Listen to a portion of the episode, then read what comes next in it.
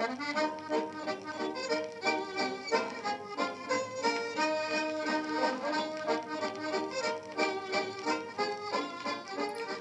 and welcome to the Forster and Hayes podcast series, Speculations in Unimagined Space. My name is Ewan Forster, and over the period of four months from November 2019, my colleague and long term collaborator Chris Hayes and I took up residency at Wimbledon College of Art at the invitation of the Space Gallery to create an installation and performance lecture in response to the reconfiguration of the college to accommodate students of performance and acting.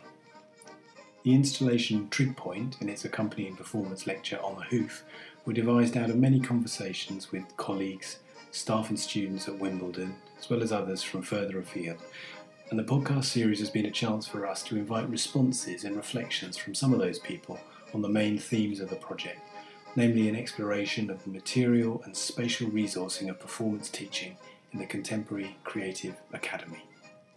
In the first podcast, we're going to hear from Professor Adrian Kear, Programme Development Director in Performance at Wimbledon College of Arts, who reflects on the nature of studio and performance space. Hello, my name is Adrian Kear, and I'm going to be reflecting on On the Hoof, a lecture performance by Ewan Forster and Christopher Hayes at Wimbledon College of Arts. On the Hoof is a provocative title because it implies both a spirit of improvisation, of making it up in the moment, of responding instantaneously to something happening before you, to being unprepared, as it were, and yet capable of responding instantly. And on the other hand, on the hoof, uh, suggest a spirit of potential. Livestock are referred to being on the hoof when they are yet to be slaughtered, yet to be turned into meat, yet to be processed into a finished product. So that spirit of the relationship between improvisatory acumen and the recognition of latent potential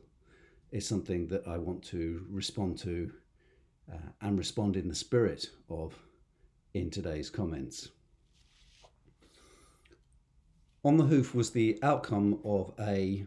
um, performance investigation by Forster and Hayes, which I invited them to undertake as part of the uh, initial period of my work of developing acting and performance at Wimbledon College of Arts. I, I invited them as practicing artists and as practicing theatre makers to investigate the latent potential and improvisatory possibilities of thinking about introducing acting and performance making in an art school environment. Wimbledon College of Arts is going through a process uh, initiated two years ago, uh, perhaps a little longer than that, of focusing its activities on being a theatre and performance school rather than an art college as such,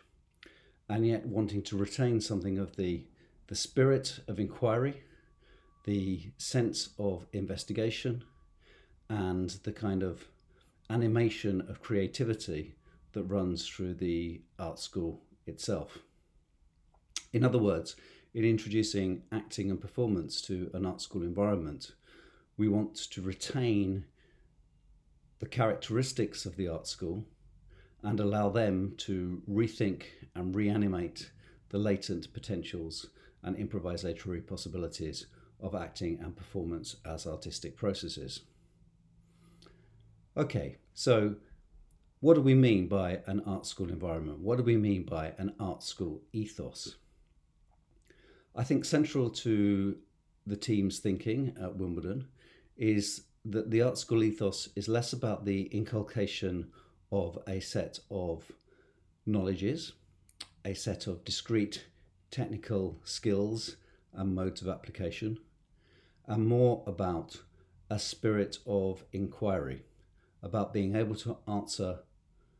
and ask, more importantly, open questions about the nature of work, the nature of world, and the nature of making that constitutes artistic practices. So, the art school ethos, which we are hoping to retain in our teaching and research into theatre and performance, is one which is prepared to ask difficult questions.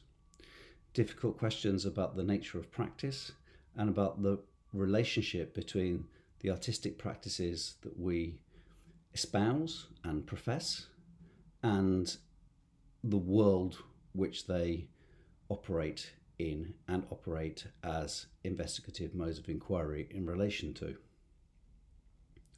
So, for me, the art school ethos is characterized by, by three elements inquiry, which I've already outlined, creativity, which is something that perhaps we can come on to talk about a little later on in this pro- process, and innovation, the idea that we make things up, that we produce new ways of knowing,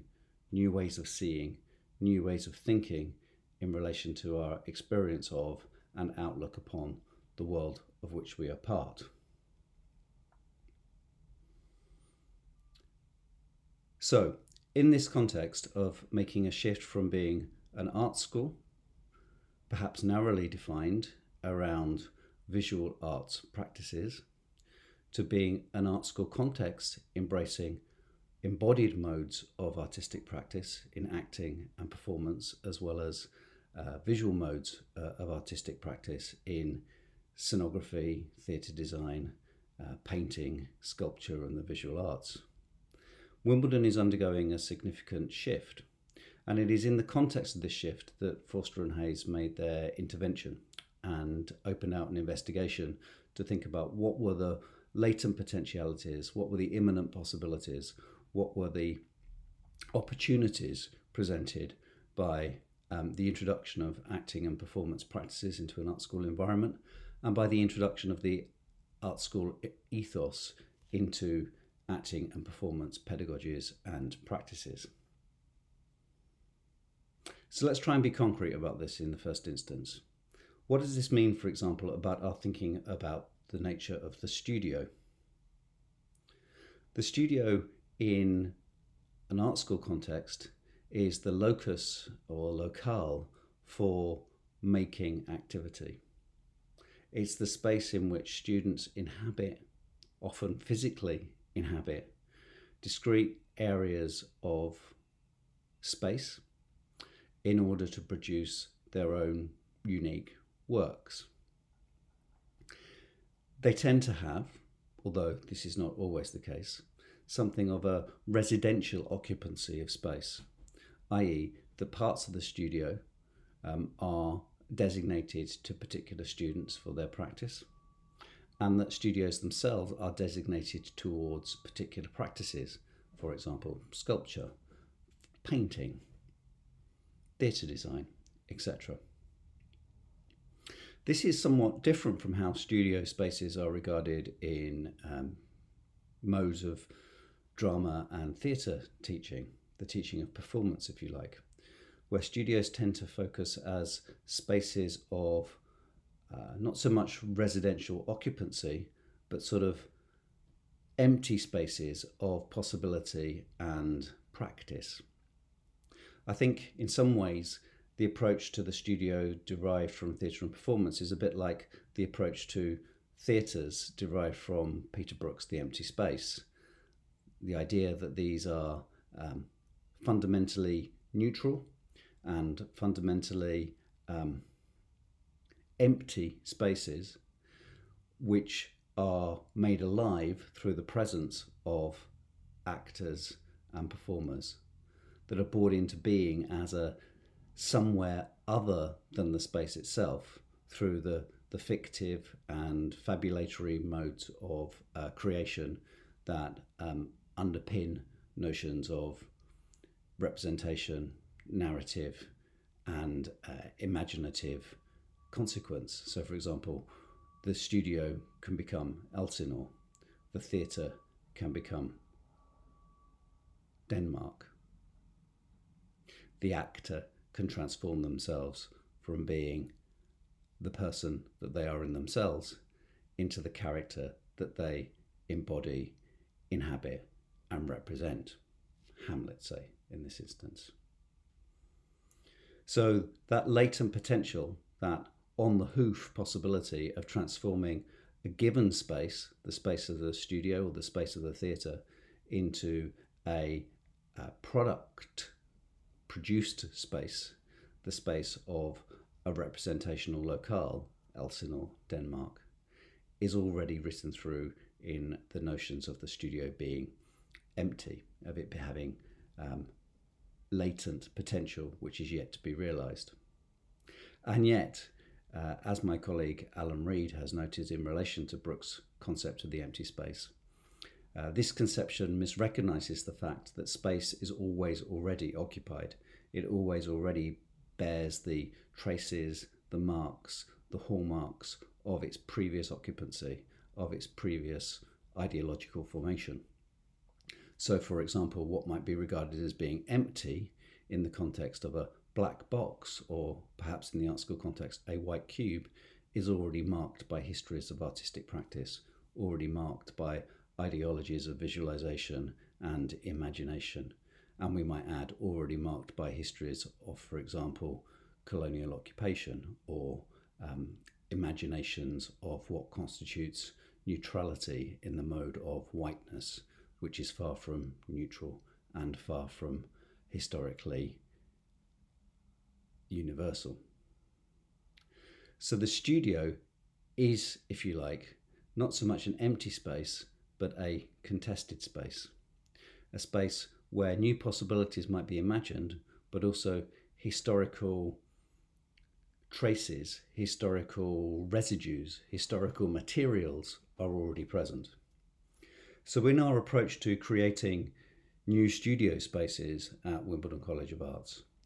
um, new spaces in which actors and performers will practice their, their work uh, and create their, their art, we have been concerned not to produce entirely, um, conceptually at least, empty and neutral spaces, but to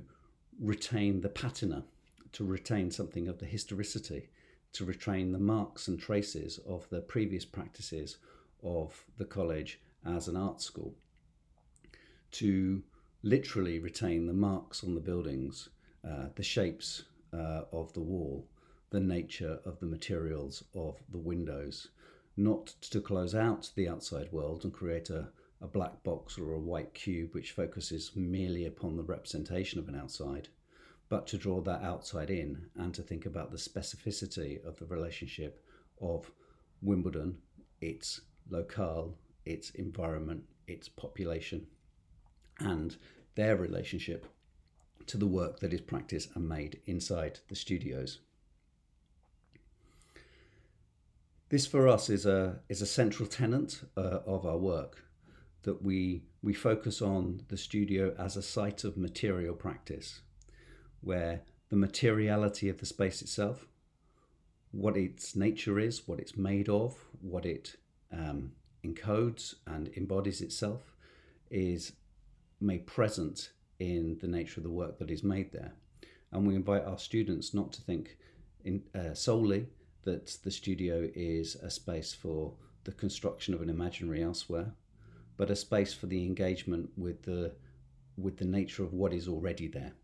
with who is in the room and what the nature of that room is. So rather than starting, say, from a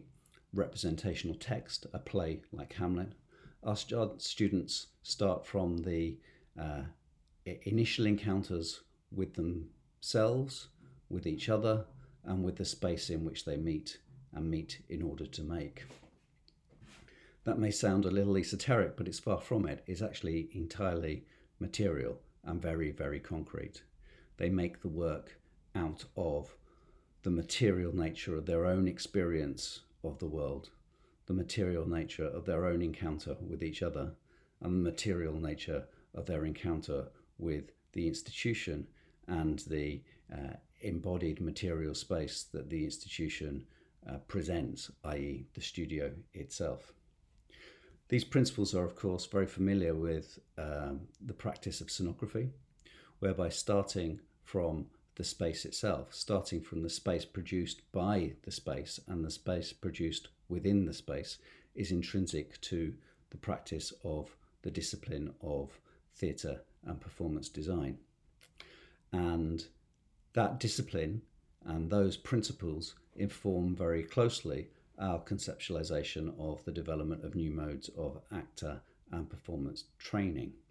because we're less concerned with thinking entirely about the nature of the the hermetically closed tradition that comes from, say, the conservatoire context to focus upon the actor as the center of the representational universe, and moving towards a model of theatre practice which configures the actor as an element in the space, as part of the theatrical apparatus rather than its being its animating center. Of course, these ideas are long established. They go back to Adolphe Appia and Edward Gordon Craig and the kind of mid 19th century turn to be thinking about theatre as uh, an art form in its own right and as a um, mode of practice that interrelates different artistic elements to come up with an overarching and an overriding uh, three dimensional live form of artistic experience and event. But this is not a backward turn as far as we're concerned. We're not looking back to those 19th century predecessors. We're trying to look forward to 21st century modes of practice, which enable students to tell the stories and uh, relate the experiences that come from their, their own communities, uh, their own lived realities, and their own experiences of the world, and to navigate clash of the encounter between the the spaces that they have inhabited and the spaces of possibility and potentiality that the studio uh, offers, uh, whilst recognizing that, that that clash takes place within, within a, a political and cultural context. So we're concerned not to overburden the students with the kind of aesthetic expectations that we as theatre artists and theatre researchers have, but rather to create spaces of possibility whereby our students can generate the new forms and modes of practice that will characterize the um, 21st century moving forwards.